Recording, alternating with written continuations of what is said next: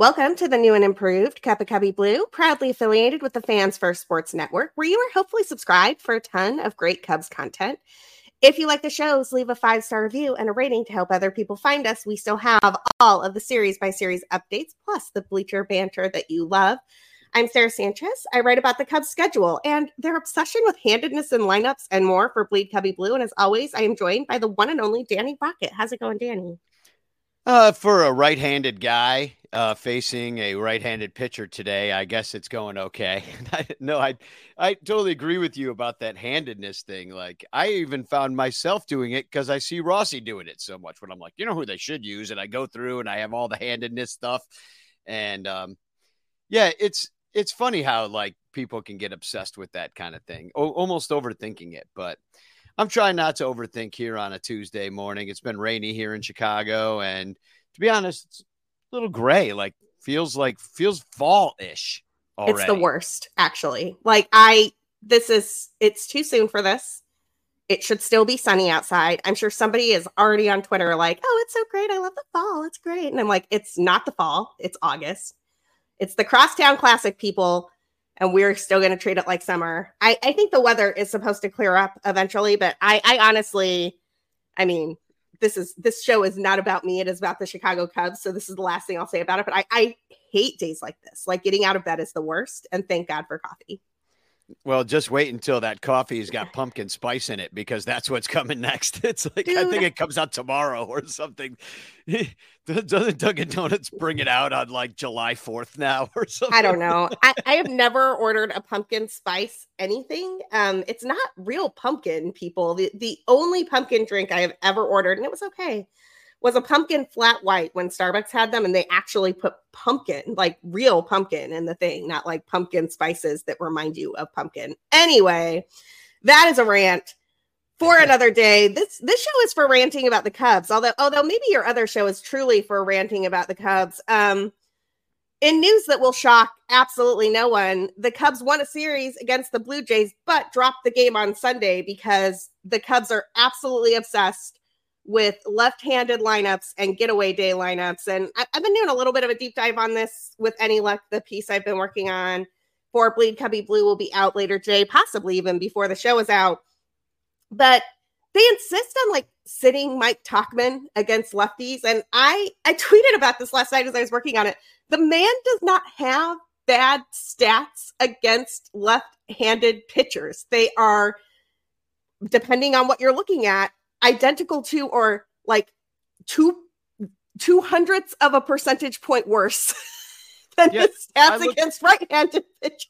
No, I looked at it too, and there's no reason that you're playing platoon. It, it I understand why you want Cody Bellinger to play center, but you're not taking such a a like a step back defensively by by not by putting Tauchman out there instead. Tauchman is having himself a year, and it's like I think it was on the last show that we were talking about that there's oh, in a successful any team successful year there's always a Tauchman that you, you know you hadn't really heard of before. He was journeyman fourth outfielder or like some utility infielder, like every Mark team. DeRosa. Yeah, exactly. Somebody like that. Tommy La Stella, you know, for that 2016 team, you know, I think could be and and I think Tauchman's even more valuable than that because he's played his way onto a situation where he is a starter. And because of his lack of splits, he could go out there every day. I understand you've got Patrick Wisdom out there who just has lost playing time due to not being good. He leads the team in errors. He has a batting average like not even close to Mendoza right now. When he gets a hold of one, it goes far. I get it. If you like those matchups, fine. But you know, it's it's but it doesn't make is, sense. It's not your best nine. It's not. And he's he's not he's not a first baseman. And and so we're just going to start with the third game in Toronto because it's the one where the complaint department is open and the complaints are allowed. Jameson Taillon did not have it. To be clear, like if you go look at his pitch mix, he was leaving stuff over the plate and it was getting hit hard by some very good Toronto hitters. And also, he was not helped by the fact that not one but two errors. I, they weren't scored as errors. And there's actually a really great piece in The Athletic uh, about how lots of things that used to get scored as errors are being scored as hits in 2023. You should absolutely go check it out. It's a fascinating read. there's a little bit of conspiracy theory stuff from players in there where they're like, these are being scored as hits because MLB wants to prove that the new rules are working and be able to say, look, batting average has increased, whatever. Yeah, and I, I actually totally believe. I yeah. totally buy that. I, I think that the explanation they came up with that is probably more true is that they needed to standardize the system because of gambling. That when people have money riding on the next hit, uh, it's very important that that be a hit in every single park. That this is something that's happening oh, in the NBA God. and NFL too. Honestly, I could care less because I'm not gambling on these things. So I'm like, I just want to see baseball in the game that I know and love. But Patrick Wisdom, whether you call it a hit or an error, misplayed two baseballs that extended innings, creating, I don't know, five or six of the runs that the Blue Jays wound up tagging him with before he ultimately left the game. And frankly, that's the difference between this game being competitive and not competitive. Ross using his A bullpen rather than his B bullpen making decisions that would have potentially allowed the Cubs to win the game. And so I just I feel like the Patrick Wisdom at first base experience has to end. I don't understand why anybody is starting at first base other than Cody Bellinger, maybe Jeimer Candelario. Although I don't really love Candelario no. at first base either. Like he's not a first baseman. You have multiple third basemen, and Nick Madrigal is not one of them. I am sorry. Well, there's another one that was on the bench is Jeimer. And now we don't know, like maybe his toe hurt or something. Like we don't know certain things, like why a guy might sit. But if it was a getaway day situation, that's just stupid because you have an off day yesterday, you have an off day on Thursday again, and then you play a bunch of games in a row until the end of the month. Eh, you know, because the NL MLB scheduling is honestly made by the dumbest computer that was ever invented by a computer inventor. Like, I don't know who made this thing because it's obviously not a person. Because if it is a person, they need to be fired. But if this is Chat GPT putting this schedule out, I could at least be like, well, they must have not looked over it afterwards and just let the computer do it. But, um, yeah, the error thing, it, you know, I they weren't called errors, but Patrick Wisdom also has a lot of errors. He leads the team with 11 errors. So whether or not like that was a gambler special that they're not calling certain things errors, and there was a situation. One of those misplays was kind of like he knocked down the ball, and then it went to Nico, and then uh, Taillon didn't cover. It was just a comedy of errors at that point. But yeah, all year long, what I just popped into my head is you know that uh, Justin Steele uh, hit that was turned into an error that should have been an error in the first place that made his ERA go down. What happens to the guy? What happens to the parlay people that bet that parlay and won it or lost it and then cashed in and like now they change it and they're like, what the casino gets their money back or something? Like it's just what uh uh, well, a, I mean, I, I don't know because, like I said, I don't gamble uh, on these things. I can't imagine mad. anybody gets their money refunded when that something gets repealed or something like that. I mean, that's just not really what happens. But in the piece, they talk about how players have the ability to go petition like some board to change some of these things where they're like, yo, that's obviously an error. And Justin Steele was successful in that, which is why he had those like five earned runs pulled back from a ball that Nico Hoerner plays correctly 99% of the time that even his manager said was an error.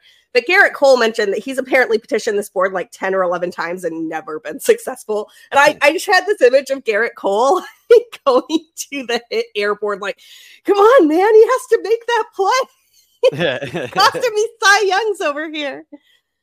Yeah. Well, and I have another theory about it because in the app, that you can watch all the plays on. You know, you can go by the play by play and uh, and the app and online as well. They never show highlights of an error. Not never, but if it's if that's just what happened, they won't put it. And it's like that is a pivotal play where you want to see, like, let's say you couldn't catch the game and you want to just kind of see what happened in the game, like somebody committing an error is a big deal in a baseball game, oftentimes, and they won't show it. I don't know if it's the participation trophy, you know, MLB being like, hey, the guys, they don't want their bad plays out there. And it's like, I get that, that they wouldn't want that, but the fans want to see it. We want to see the error because it was a pivotal play in the game. Um, so I I can't prove it, but they used to show them and they don't anymore. That's all I'm saying. And so somebody probably made a statement like, eh, my my error went viral and now I'm getting canceled online. It's like, well, then log off, dummy, because that's what we do is, you know, come down on you for a boat-headed play that we could never make.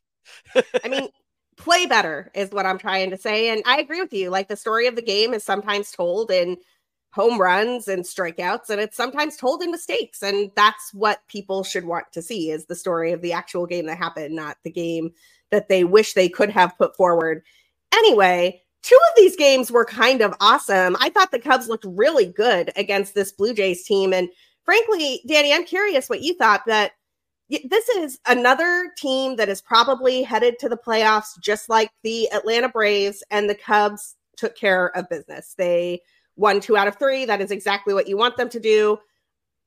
I was impressed. I was real impressed with Javier Assad. Yeah, and that's the main one from that first game. Cubs, the six to two win. Assad goes seven, only gives up four hits, uh, one walk, only two strikeouts. So like they were they were uh, just not squaring him up, and it was um, a lot of you know soft contact outs, and that's kind of what you need about Assad is, is you know, but he's Saw it in the World Baseball Classic that he ran through the American team pretty well. And um, he he did it again with this lineup, which isn't too shabby. It's it's no Braves, but we beat them too. So you're right. They took care of business in that game. Assad was freaking nails. And then in the other game, um, even though I didn't think Steele was the best he's ever been in the world, um, it, he did give up three runs in this game in that game, but he did have seven strikeouts, which that hasn't really been there for him. But um, it, you know, to eke out that victory, the five to four in the close game, those were the games we were losing earlier in the year. That's right. When you had your Brad Boxbergers and your, you know, Fulmer as closer and stuff, and Alzolay is another one that is nails, you know, and um, I just wish he was closer earlier in the year. You know, they should have that should have been his job. Assad should have been in the rotation this whole time, and Alzali should have been in uh, your elite bullpen arm at the end. Like we already knew that he was he had that stuff. So let's talk about both of those guys. Uh, let's start with Adbert. Uh, I am digging Adbert as the closer. He has serious closer vibes. Like you know how closers always seem to have that hyper intense mojo thing going on. They're like amped up and they're celebrating stuff and and they make mistakes. It's not like closers put guys on, they give up hits or walks or whatever, but it just doesn't bother them. Like they just are they're up they're above it almost, right? Alzolay has that vibe. And it has been years. I mean, I want to say at least since Wade Davis, although I remember some angst with Wade Davis too at least since Wade Davis that I felt this good with a Cubs closer coming in in a situation. Like David Robertson, great pitcher, was a little adventurous at times, and you always kind of like, I don't know, man. He's like in his late thirties, and this could this could blow up at any moment. Alzolay looks like a guy who could close for the Chicago Cubs for the next four or five years, and he might have really just found his groove. He could be a 30 save guy for this team he could be a 30 save guy who makes it to the postseason. And I want Adbert to have the ball in a ninth inning with a one run, two run lead for the Chicago Cubs in October. I think he will absolutely shut the door on that thing. Yeah, it's been it's been great. His stuff's been electric. He the moments have not been too big for him. He he does the uh appropriate celebration at the end that looks makes it look like he's in MLB the show. I always wonder that is are the guys acting like MLB the show or is MLB the show showing what the guys do? And now is it like some like self, you know, perpetuating thing is like I have to pump my fist like this because it looks cool on the show. And the show's like, oh, let me get the Adbert fist pump right. And so Adbert sees his fist pump on the show and changes it slightly so it looks even cooler in the next year's the show. And you know, and I don't know if it's got to be some sort of uh, conversation there, some sort of dance that's being done between the video game makers and Adbert Alls. I just always think of that because he does it perfectly. His little, you know, fist pump, and he's he's got it, and it's like it's almost it's almost t-shirtable. at this point. oh, it's t-shirtable. Yeah. It's it, there should be a shirt, Joe, if you're listening. Obvious shirts. Let's get on this Adbert Alzolay, like fr- yeah.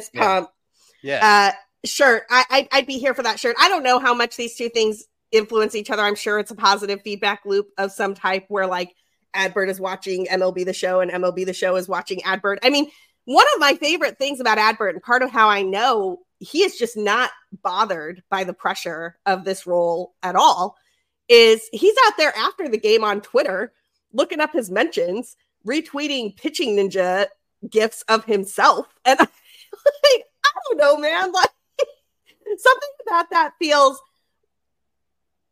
amazing to me. Like he's just like, yeah, I want to celebrate my win. Like I want to celebrate Adbert's win. I'm on Twitter after the game looking up Adbert, and Adbert's doing the same thing because Adbert is truly a fan. it's it's like free advert time too because I think uh, the closer role suits him. I mean, they came up as a starter, and remember in his opening game when he tipped his hat. So know? good. It was one of my favorite things that has ever happened at Wrigley Field. He got so much, so much crap about that from the rest of the guys. But it Like, was Anthony Rizzo and Willson Contreras were out there like slow clapping him. Yeah, but it was all good natured ribbing. And so, and he took his lumps and has been fun the entire time. Like, and here's a guy that, you know, was a starter, battled some injuries, um, came back and has found a new role for himself on the team that needed this role filled. So th- we've been looking for this to happen. We've been looking for it to happen from a starter. It didn't happen from Alzolay. It didn't happen from Brailyn Marquez or somebody that we were waiting for. It's certainly not happening from like Wesneski right now or Kilian. And these get nobody's stepping up. But do you know who is Adbert Alzolay? Now the p- problem is it took five years to get there. I mean, he's been around since 2019, so now we're here. And but hey, better late than never. He's now 28 years old. He's, you know, that if you think back to when you were 28, you know, those are kind of like your most confident years. You know, like you've got you know enough as an adult to be sort of on top of your game but you have a lot of youthful energy still to spend and like 27 28 like that's when you're like riding as pretty much as high as you ever will you don't know everything you you need to know in life yet but you you know a lot and you can go and i think that's where adbert is like he's got enough of knowledge of the league um he and he knows his role is very it's been now set i wish it was set earlier but man, I, I love Adbert. And I agree. I would even go further 40 saves for Adbert at some point. Saves leader. You know, um, I think we could see a situation where he could have an ERA in the sub twos. You heard it I here do. first. Danny Danny's calling Adbert as uh, closer in the Elite. All Star game in 2025, 2025, people 2024. Uh, I'm here for it. Why why not? Let's do it. Um, Javier Assad. I agree with you. He should have been in the rotation earlier. He did have a multi inning blow up earlier in the season, but frankly, that wasn't really his fault. David Ross left him in like an inning too long. He had thrown like three perfect innings and I, it was against the Dodgers or something too. Like it was against a really good team. And Ross is just like, keep going, keep going. And it's like, no, dude, we can all see that he should not keep going. And four and two thirds innings became an absolute disaster for young Mr. Assad. Lately, he's been great. He really appears to be excellent in this starter role. And I thought it was interesting. You know, I do um, quite a bit of fantasy baseball stuff. I play in a lot of leagues and talk to people about what what's going on there. Everybody thought Wesneski had that role lock, locked up. I mean, Wesneski was one of the people that was getting picked up in a lot of these high powered fantasy leagues the last couple of weeks because they thought, yep, that's the guy who's going to get the innings when Drew Smyly comes back. And meanwhile, I'm like, Javier Assad. and Javier Assad is that dude. Uh, Drew Smyly moves to the bullpen. So there's finally a lefty in the bullpen, people. Now we know why they didn't bother to get one at the trade deadline. They knew Drew Smyly was going to go there eventually. Not sure what it looks like for Smyly, honestly, long term. I'm not sure if he's going to be able to harness what usually happens when starters go to the bullpen and they can throw harder because he's already thrown so many innings this season. But Javier Assad looks like a man on a mission, and he absolutely looks, looks like he can be your number five starter as the Cubs head into this more intense, well, intense in terms of the number of games. We're going to talk about the Cubs schedule in a bit because, frankly, the opponent part of it, I'm worried they might actually play down to, but the number of games is going to be more intense. Yeah. And Assad, I think he's up for the task. I mean, go, he went seven innings. That is his longest start of the year. And he was super efficient. He went uh, 90 pitches in that game on Friday. Just great stuff. And then, it, you know, really to start the year out, it he was pitching out of the the pen. Uh, well, actually, he had one start, like you said, against the Dodgers, and um, he he wasn't great at, to, in April, but since May, May 4th was his first game in May. He's got a 219 earned run average, uh, 53 innings pitched, not only 37 strikeouts and 22 walks, which is a little high for that, if you know, but um, thus the FIP is more like 409. So you might be looking for a little regression with Javier Assad, but we're talking about a fifth starter as well. So I thought at the beginning of the year that your smile, even Smyly was in this kind of world for me. Your smile, your back end of your rotation between all those guys I just mentioned, Kilian Wesneski, uh, Smyly, whoever, Smyly, um, uh, Assad, all those guys were going to be like piggyback specials all year long. One, two times through the order. Don't try for a third lengthen the bullpen. Will eh, you know we have less bullpen arms, but more long relievers that we're to piece together at the end of uh, the game, and we'll use off days to our advantage for that sort of thing. And that sort of world of things. That's not what they did. They sent Smyly out there like he was capable of seven innings. They sent um, eh, they they sent their entire back end of their bullpen uh, out or or their starting rotation out there that way, and it was a mistake, I think, because Smyly eventually ran into his trouble. He was throwing his curveball, throwing his curveball, throwing his curveball, and they eventually realized they didn't either either have to swing at it because it wasn't a strike, or uh, uh, you know they just started squaring it up. He had to come in there with a fastball. The command hasn't been there, um, you know, and it fell apart. So he got moved to the to the pen. Like I'm not convinced Javier Assad is like the man to lead us to the promised land, but can he throw some freaking quality innings? He just proved he could. Yes, I think that's right. I mean, I nobody wants Javier Assad starting a, you know, win or go home playoff game and also you you need someone to get those innings through September to get you to a playoff game and I think Javier Assad can be that guy. I think that he's showing showing that he can be that guy. And the real question is what is going to happen with the rest of the Cubs pitchers and if they are going to be able to put their best feet forward uh, for the rest of the season. We'll talk about that when we get to probable pitchers for the crosstown series after the break. But first, we're going to do the smallest amount of unpleasant news. Then we're going to do a quick commercial break. So, uh, warning if you are not up for hearing about awfulness in Major League Baseball, and I can't say I don't blame you, uh, just skip to after the commercial and you don't have to listen to it. Uh, I understand that it's been a rough week and you may not want to listen to that today, but come back after the commercial because we've got all your crosstown preview after that. The Wander Franco news is awful. Um, and I think that it's important to highlight just two things. And that's all I'm going to say about it. Danny, say whatever you need to say, and then we'll go to commercial break.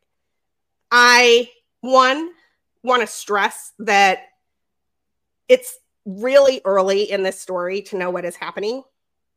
And there's translation stuff going on, like literal translation from Spanish to English, in addition to people making snap judgments. Um, the I think it is prudent in this situation to not just go on what you're seeing on social media and to give the investigative process some time to work through its whole thing.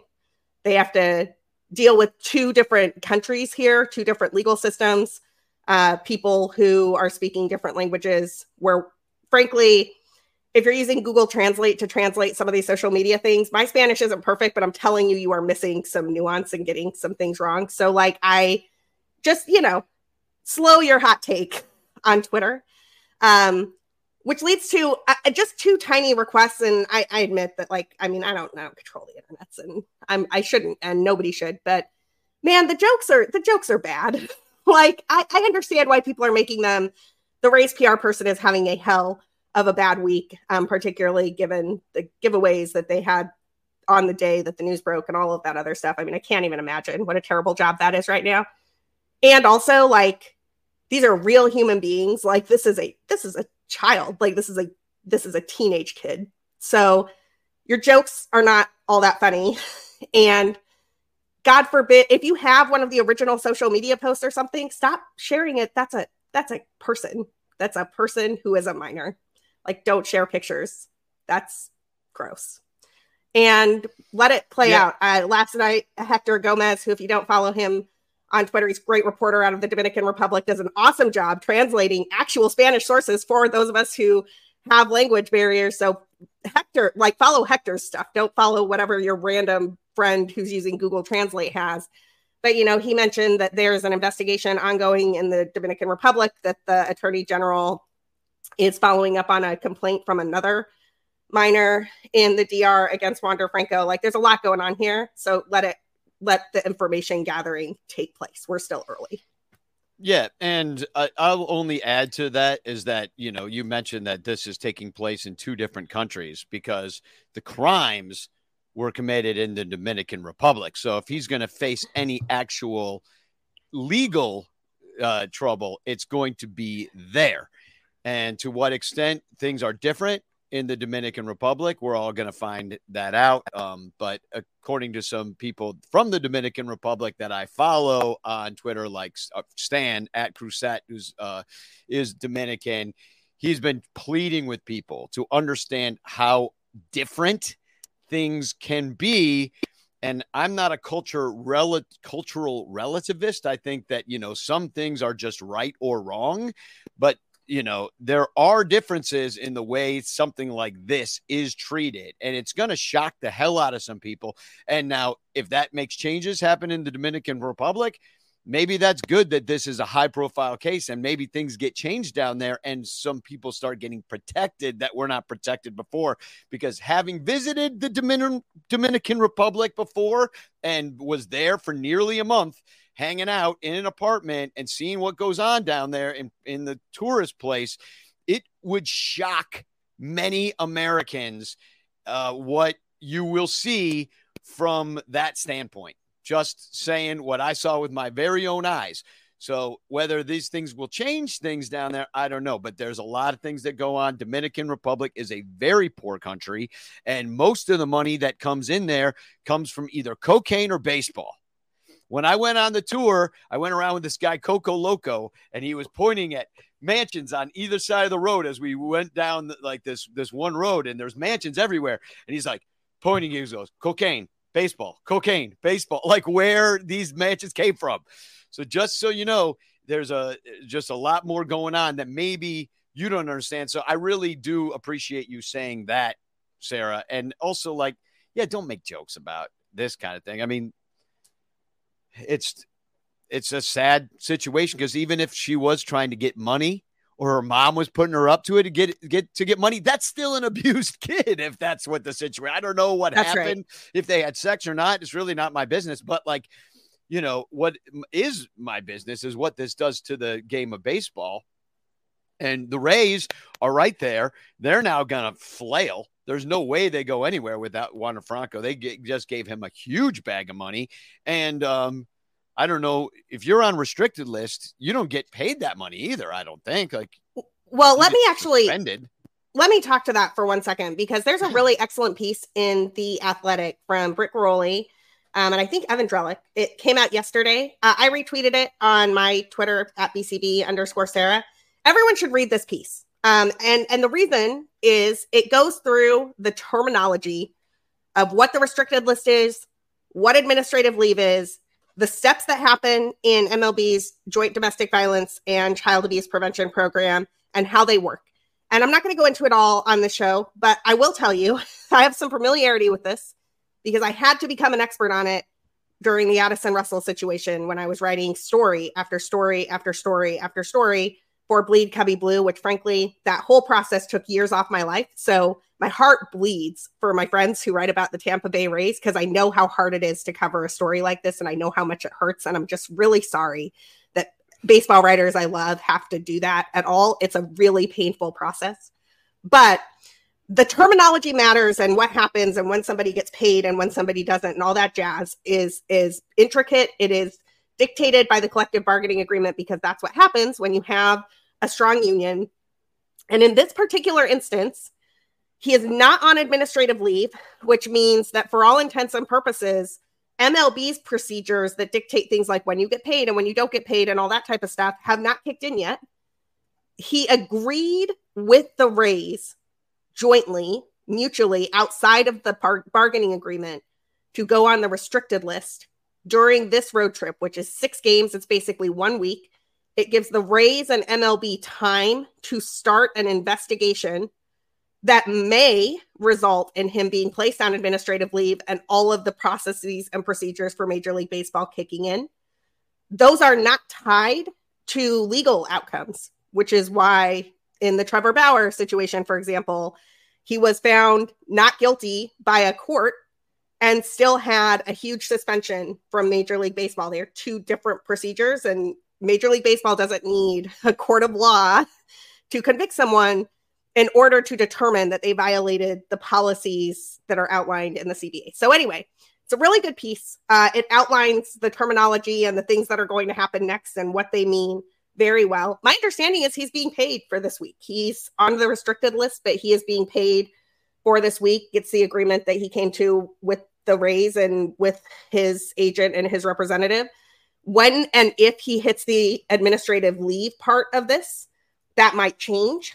Um, that again will be up to Major League Baseball, to raise and how everything gets spelled out and like what happens in those circumstances. Frankly, Wander Franco getting paid is the least of my concerns right now. I'm worried about oh, I don't care. kids he, in the Dominican Republic who are implicated by this story who have none of the protections of a US labor agreement or a collective bargaining agreement or anything of the sort. These are children in, as you said, Danny, a very poor country who, frankly, I I can't even imagine how hard their life is right now. Well, yeah, and all over the Dominican. I mean, it was shocking to me. I mean, if you've ever been there and ever gone off the resort, I did not stay at a resort. I went all around the country and I saw a lot of incredibly disturbing things. And I'm just saying, like, that's the culture that what Wander Franco is coming from, and a lot of other Major League Baseball players. Like now, how it is that um, you know, God, eh, the the support that Major League ha- I mean, I don't know how you keep. Listen, baseball is full. Pete Rose is banned for gambling. He should be banned for having sex with children. 15 a 15 yeah, year old roger clemens yeah. look I, we could go through the list. Like we don't have let's not do that. Let's, name let's, after name. let's not ruin this day with the list yeah. but i will say there was a good point there was a tweet going around yesterday that was like who's the least favorite person to ever play for your favorite team? And i thought about this for a hot minute because there's a long list of dudes who have behaved real poorly who have worn a cubs uniform. And infield fly girl our friend allison has a longer, more detailed list than I do. And, and her list includes just like literally the dudes implicated in violent crime. Like that's it. That's her list. Uh, I settled on Milton Bradley because frankly, that dude was awful for a ton of reasons and not a very good baseball player and wound up in jail for his, um, his crimes eventually. But I, you could have gone any. There are a lot of candidates. oh, we yeah. have, we have options and for the least favorite Cubs. dude. Yeah, and yeah, no, it's just Cubs. And yeah, no, then there's, you know, I, uh, yeah, no, it's, it's, it's a bad situation overall. And you know what I just hate is, you know, man, it's just when stuff like this happens. I'm a tip of the iceberg person, and I'm like, oh my god, how much of this is really going on? And if they ha- if you get this is the one story we get to know. There's at least 10 others. I guarantee right. there's 10 others. And it's just like you know it sucks that mlb has to be the one to crack down because i bet you dominican republic does not. I bet you they don't. I and everybody's gonna be mad but like i'm just i'm i'm ready for to be disappointed yet once again. I don't even know that mlb is gonna do anything if they don't feel like they've got enough proof that anything really happened. And I said really the way I said it because Yeah. It's going to be it's going to be a mess and people should prepare themselves to be disappointed by the mess and what comes out of it. Um but also take care of yourself because for a lot of people this hits really close to home. Uh, whether you or a friend or a family member has ever been in a situation where there were some questionable power dynamics and questionable age dynamics and all sorts of things going on. I I think that take care of yourself. If you need to walk away, walk away. Um, and I and know that a lot of us are having a hard time. Like people are having a hard time. So that's all I'm going to say about that. I felt like it, we would be remiss. It's it's something we've talked about on the show before when the Cubs have dealt with it with some of their players, and um, it seemed important to just highlight a couple of those things, but also, uh, you know, people don't. They're real human beings involved here. They're not. They're not the punchline for your jokes. Uh, all right. On that note, we are going to take a bit of a bit of a break for our sponsors. We're gonna we're gonna try to try to close that unfortunate chapter for today um, by by asking you to buy some things. So you know, capitalism and greed, because that's that's where we're going next. Uh, first, our sponsors. on the flip side, we're going the Crosstown Classic at Wrigley Field. You will want to come back for that. Whew, we are back. Danny, the Cubs are back. They're playing at Wrigley Field, two games against the White Sox. These are not the White Sox that we saw before. Half of them are gone. Um, we're going to see a bunch of guys that we didn't see before. I believe that Touki Toussaint is starting for the White Sox tonight. Uh, probable pitchers for this Cubs White Sox series. Like I said, it's a quick two game series on Tuesday and Wednesday. It looks like Toussaint and Kyle Hendricks will be the Tuesday night game. Wednesday night is Mike Clevinger, and it is still listed as TBD. And I say that because I have a bunch of like fantasy baseball pitcher prognostication stuff that thinks that game is being started by Javier Assad. Megan Montemurro from the Chicago Tribune announced on the 13th that that game is being started by Marcus Stroman. I am, the Cubs have just not really told us much. So it's like, Megan is the person you should probably trust here. So I believe that game will be started by Marcus Stroman and Assad will get one of the Royals games, but who knows? Uh, I think that Assad will pitch in one of these next few games that are all listed as TBD. But Toussaint and Hendricks tonight, what do you see in these matchups? Yeah, um, Toussaint, you know, he's been around a little bit, kind of knows what he's doing, not having a great year. Uh, they moved him in and out. Uh, he's mostly been a starter, but they had him in the pen for a bit. And now, they, since they traded their entire team, they need starts for so there here comes Touki. And uh, you know, he hasn't been great. He's given up four runs, I think, in his last two starts. So uh, you know, this is somebody that we should be beating, I would say. Um, we did he, we faced him a little bit in relief when we played him in uh, on the south side, and he had a clean inning of relief, but that doesn't really mean anything when they make him a starter and not a lot of, I must have been injured earlier in the year because he didn't start his season till June. So Touki Toussaint. And then, uh, yeah, I mean, Kyle, I, I'll say this much. The Sox, they hit him well. And I don't like what I see as far as uh, the matchups here. Um, Tim Anderson, uh, Glassjaw Anderson, he's got, he's batting 318 versus Kyle. Uh, Eloy Jimenez is batting 308 with two home runs.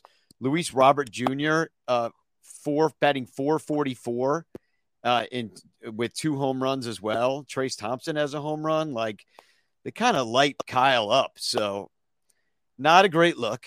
And um, who, Dude, Glassjaw Anderson has not been hitting for power this season. I can't believe. like, can we did we talk about that on the show? I don't remember if we talked about it last episode or not, but I have one thing I have to say about that because yeah. I feel like it's important. If you had asked me prior to that fight what would happen in a fight between Tim Anderson and Jose Ramirez, I would have been very certain that Tim Anderson would have been the guy who would have come out on top of that. And I would have been very wrong because it turns out that Jose Ramirez is a bad man. like Jose Ramirez is, should not be trifled with. And I, I get the impression that Jose Ramirez is the, is the nicest guy you know until you have pushed him too far and then it is over. he, yeah. like, and, and Anderson pushed Jose Ramirez too far. yeah. No, he was, he was not messing around at all. Um, but uh, yeah, hopefully we can uh, complete the job there on make. I mean, the White Sox are useless. They just got swept by the freaking Brewers. Didn't help their big brother up in uh, Wrigleyville at all. And um, we should just keep their losing streak going. but being the Crosstown Classic, we took those other two games. But it was no thanks to Marcus Stroman, who got lit up by the White Sox on the South Side, and he gave up seven runs. Um, we won the game, came back and won it. Um, but yeah, it was not good. And Mark, I don't. I was going to look up Marcus Stroman's ver- numbers versus the White Sox really go quick. But who's going for the White Sox that day? Mike Clevinger. Oh, men behaving badly. Oh God, just more idiots. Um, yeah, I mean, I I have a lot of faith in the Cubs to do some damage against Toussaint and Clevinger for that matter. But you never know. It, like you mentioned, it's the Crosstown Classic. It's it's one of those situations where, frankly, I worry about this next stretch of schedule for the Chicago Cubs because it looks so good on paper. It looks like they should go like 10 and 2 over their next 12 games. And that is usually when the Cubs go 500 or worse. That's usually when the Cubs let us down. So here is what the Cubs have coming up for their schedule. They've got two games against the White Sox. They've got three games against the Kansas City Royals, who have been one of the the Kansas City Royals would be the story of the worst team in baseball if the Oakland A's were not pulling a full major league out in Oakland, right? Like the only reason we're not talking about how historically bad the Royals are is because the A's exist. Although I will say the Royals have have been on a little bit of a run since Nelson Velazquez joined them a couple of weeks ago. I miss you, Nelly. I can't wait to see you back at Wrigley. Um, then it is three games against the Detroit Tigers, who are also absolutely terrible, like just not good at all followed by four games against the Pirates in Pittsburgh. I mean, by all rights, the Cubs should just take this little stretch of schedule. And if they are truly a playoff team, they, they should win like nine or 10 of these games. Yeah. they are the Chicago Cubs, so I'm sure they're not going to do that. yeah, no, I, I, it's funny. I wonder if people that don't, if like if you didn't know anything about baseball and you were to hear you talking right now, I'd be like, well, these teams are really bad and we've been really good so there's we're obviously going to lose. You know it's like if they would understand that what that thought process is because i have the exact same thought process. They uh, it all feels like it feels like a trap month to be honest. Like it the does. whole you know you saw what happened in new york. The mets would came you know stumbling in stumbling home and we just let them take two or three and then we beat the blue jays. So it's like you know it, it's baseball going to baseball. I get it, but what it means after the week is a 500 week coming off the road. And that's not good enough for a team that's going to the playoffs. It's just not good enough. You got to be winning more games than you lose and not 500. Like you've got to go four and two. Like it makes all the difference in the world to go four and two than three and three. You do Absolutely. that all year and now you're going to the playoffs. If you don't, if you go 500 all year, you're not going. Like, I don't know what to tell you. It's like you can't so yeah, they just got it. They got to sweep the White Sox. And everybody's like, "Oh, you can't sweep." You know, it's it's not a must-win game, Danny. I'm like, no, it kind of is. You're not in the playoffs right now. It's all must-win. You got to approach every single game like you got to go out there and win. So I don't want to see this Patrick Wisdom at first base crap. I don't want to see. Uh, to be honest, uh, Nick Madrigal doesn't start anymore either. Like he has, he's been fine whatever. You learn how to play third base. Nicky Five Steps is out there doing his thing, but he's not good enough. He doesn't have an OBP of 350, which is what it has to be to have no power, in my opinion. I agree. So you need you got Candelario. He's in there every day, unless his freaking stubbed his toe or something. I don't know, like what, and even if he did stub his toe, any little injury, you put your best nine out there. Um, I'm I'm sick of this getaway day crap. I'm sick of this, like, you know, not not playing with urgency because it's fine that there was some sort of um, professional hey we're gonna you know sh- shoulder the losses and get back out there and be a very professional team not too high not too low like i've appreciated that what that did for me but it is it's time it's time to it's go time. or get off the pot it's like we have a month and a half in the season and you're out of the playoffs right now today right. you're not in it so let's get in there. You should be able to take over the Brewers in this stretch if you are a playoff team. If not, you're just the same old Cubs, and I don't want it. I don't want anything to do with you. If you if you can't beat these teams, I'm done. I'm out.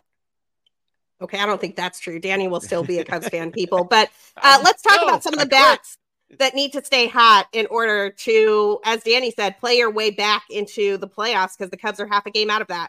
right now. Cody Bellinger has been unbelievable. I had um, I had the opportunity to be on the Giants pregame show with Marty Lurie uh, on Sunday, we were talking about Cody Bellinger, and he asked me a question I've gotten a few times this week, which is, is Cody Bellinger the MVP? And, and my answer is, I don't think Cody Bellinger is the MVP because a guy named Ronald Acuna Jr. exists, and he's doing some historic things that we frankly just never seen before in terms of the amount of home runs and stolen bases that he's putting up this season. But Cody Bellinger is absolutely your comeback player of the year. And what he's doing right now is kind of unbelievable. In the last two weeks, he has a WRC plus of 215, leading all of the Cubs. He's hitting 422, 469, 689. Nice. Uh, nice. With three home runs and five stolen bases, he's only striking out 10.2% of the time during that time period. Just behind him, Jeimer Candelario, who might be my favorite trade acquisition since Nick Castellanos. And that is like remarkably high praise coming from me. WRC plus of 205. He's slashing 425, 489, 625 with a home run and a stolen base during that time period. Seiya Suzuki has gotten a little bit of a breather, part-time play recently, and and it's been good for him. He's got a WRC plus of 183 over the last two weeks, slashing 333, 367, 08 during that time period. Mike Tauchman, who should play every single day, Ross, I am begging you, WRC plus of 179, slashing 343, 442, 600 during that time period. Nico Hoerner has gotten back in the conversation. He's got a WRC plus of 138, slashing 304, 385, 478 over that period. And Dansby Swanson, man, has five home runs in the last two weeks. The average isn't quite there. He's only hitting 205, but you'll take it with that power surge. He's got a WRC plus of 125 during that period. Keep it up, boys. Yeah, it's it's been pretty good. They're not quite they're, they're not quite where they were before you know, uh, when they were uh, on their big winning streak and everything. But uh, no, they they they got the job done. It, New York was a little disappointing to me. Only eight runs were scored in that series, so that kind of tampers things a little bit. The the person I'm most interested in right now, Seiya Suzuki, because if he, that's almost like a trade acquisition. If he starts doing good, you know, like because he hasn't yeah. been good. And so we we've been looking for that production all year, and if we get it, then um, Ian Happ too, man. Both of those corner outfield spots could be producing quite a bit more than they have been. And and no shade to Happ, who I love, but he has not been all star Gold Glove Ian Happ this season. He's mm been you know back to normal Ian Happ. Um, so you know, both of those guys, they step it up a little bit. You could you could see this team go on a little bit of a run. Interestingly, those numbers I just read off are inclusive of the Met series. So that bad play is like in there with the good play, which which tells you that this team's been on a little bit of a roll. The Chicago White Sox are not on much of a roll. They only have three hot hitters at the moment. None of them are quite as hot as the guys I just mentioned for the Cubs. Luis Robert uh, 296, 367, 630 with a WRC plus of 170. Elvis Andrus, 333, 333, 538 with a WRC plus of 137. And Andrew Vaughn just makes the cut on this list with a 318, 318, 477 slash line and WRC plus of 117.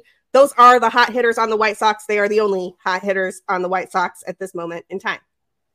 Yeah, well, they haven't been good all year. I mean, this was one of the worst offenses in the major leagues. They've really underperformed uh, people's expectations for them.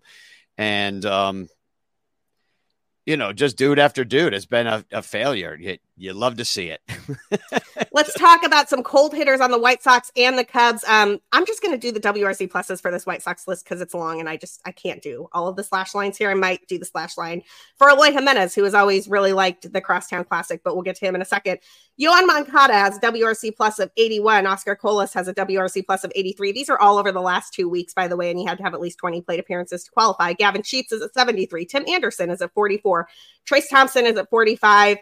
Yasmani Grandal is at 48. Eloy Jimenez is at 49. He has been quiet as of late, and I hope the Cubs can keep him that way. 225, 256, 300. Somebody named Zach Remillard. I didn't know that was a Major League Baseball player, has a WRC plus of negative 40. And Andrew Benintendi, the largest contract in the history of the Chicago White Sox, has a WRC plus of eight over the last two weeks. Yikes. Yeah, they stink. They have the third worst OPS. I'm looking at it right now. Um, and that's in with that's come third worst OPS in the last month. These are the last month. Uh, they they don't hit home runs, they don't walk, they don't sh- uh, they strike out about an average amount of time. They um, they've uh, scored the eighth fewest runs. Like there's this is not a good team. We should beat them. They have no hot hitters. They've got lots of terrible hitters, and unfortunately, it's the freaking Crosstown Classic, and the guys we're throwing out there have gotten lit up by the White Sox numerous times for no reason that's good.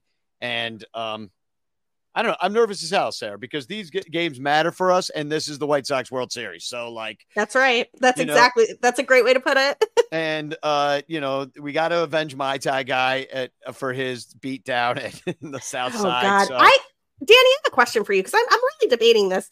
Are you going to these games? Are you going tonight and tomorrow? I don't have tickets at the moment. I'm considering getting a ticket for one of these games. I, I try never to miss a Hendricks start, and I just I don't know, man. I, I don't want to be in a like I, I don't want to be in a crowd where there's going to be fistfights and whatnot, and where I have to worry about what shoes I wear because somebody's going to spill beer on them or throw up. Uh, yeah, I I can't go. So to either one of these games, I'm starting to get busy at the theater, and so I cannot go to either one of these these games. Um, but yeah, I don't think I want to go to the game either because you're right. I mean, these places it's gotten violent there. Um, you know, a lot of drinking. Those beer bats are flowing, and you know the bros are out there. Just you know, they're showing up to fight.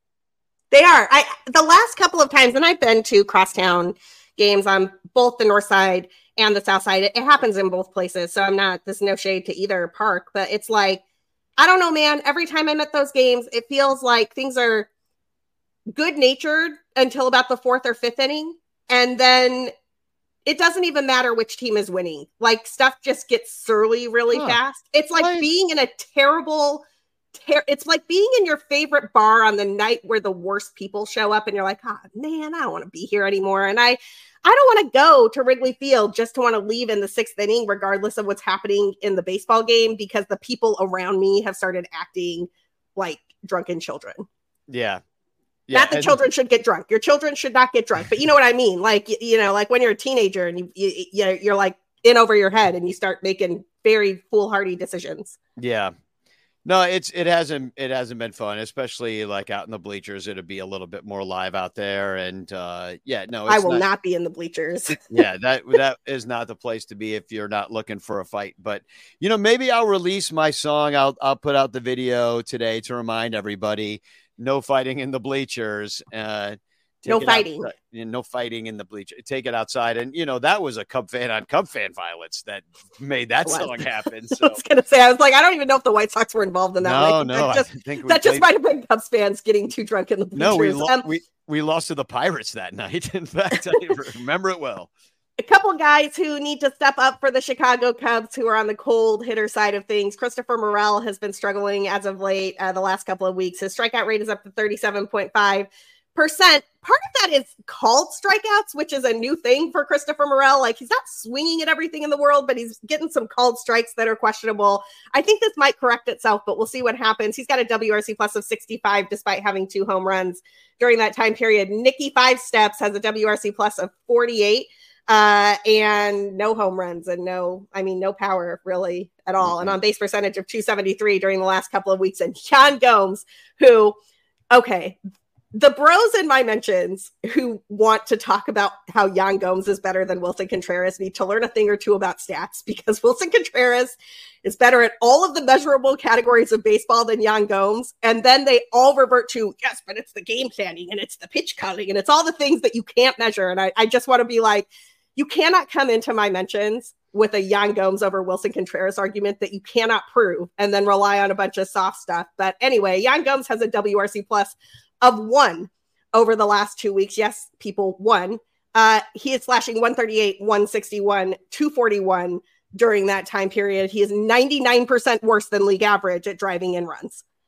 Yeah, he started out great, but you know, at this point, I I really do wish it was Amaya getting most of the starts, just uh, a to give him the experience, but also because I feel like yeah, the summer of Yan Gomes might be over. I mean, we're talking about an old catcher here. You know, it's August 15th. He's been out there a lot, you know. Uh, let the man do have time. And Tucker Barnhart, you know, he's still apparently on this team. Like, do I want him out there? Absolutely not. But he doesn't play anymore, which is fine. Uh, but uh, but yeah, we need our best nine out there. I don't know if Yan Gomes is one of them, but he certainly did ha- did have a good year. Can I give you a weird Madrigal stat that I found the other day when I was looking up some things?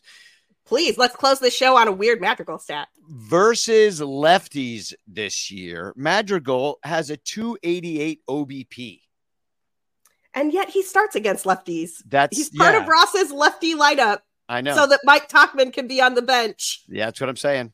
That's so there's what your, are we, we even doing here? Danny know. i might i might go back and edit my story just to add that stat because that's ridiculous. I i'm so over this hand like i understand handedness splits people. I, I know why they're supposed to exist and why you know people should be able to see the ball better yada yada and tech i'm i'm all for the analytics and the sabermetrics. And when you look at the actual stats for your actual baseball team and none of them line up with the handedness stuff stop putting your lefty lineup out there on getaway day. This is my plea to David Ross and the front office. We'll see if it works this week. Uh, Danny, when the Cubs play the White Sox, where can people find you in your take since you will not be at Wrigley Field? Well, uh, I will be at the theater, so I don't think I'm even going to be tweeting that much. But if I do manage to get a tweet out, it's at Sunranto on Twitter. Follow me there and everywhere. Everywhere. D- Do you want to miss Danny? Uh, he's got some great music out too. The Summer of Mike Tauchman is a is a great song that y'all should be listening to. Oh, and there's a new one coming that's going to blow people out of the water. It's I'm collaborating with my friend Joe and it's going to be oh it's to be a whole video experience those of you that are a patreon subscribers to sunranto already know about it because i already dropped the song there but the video is coming Ooh. So go get on that Patreon, people. Uh, you can find me at BCB underscore Sara on all of the socials except for Blue Sky, where I am BCB Sara because they don't allow underscores in your handles. And, and Blue Sky is pretty cool. Uh, check it out if you are looking for an alternative to whatever they're doing at Twitter these days. You can find my writing at bleedcubbieblue.com. You can find everything from the show by following at Cuppa Cubbie Blue. We tweet out all of the episodes and all of the stuff that we talk about there as well. Crosstown Classic o'clock. We'll find out if the Cubs are able to hold on to some winning baseball ways and stay relevant in the playoff hunt with two games against the White Sox at Wrigley. Until next time.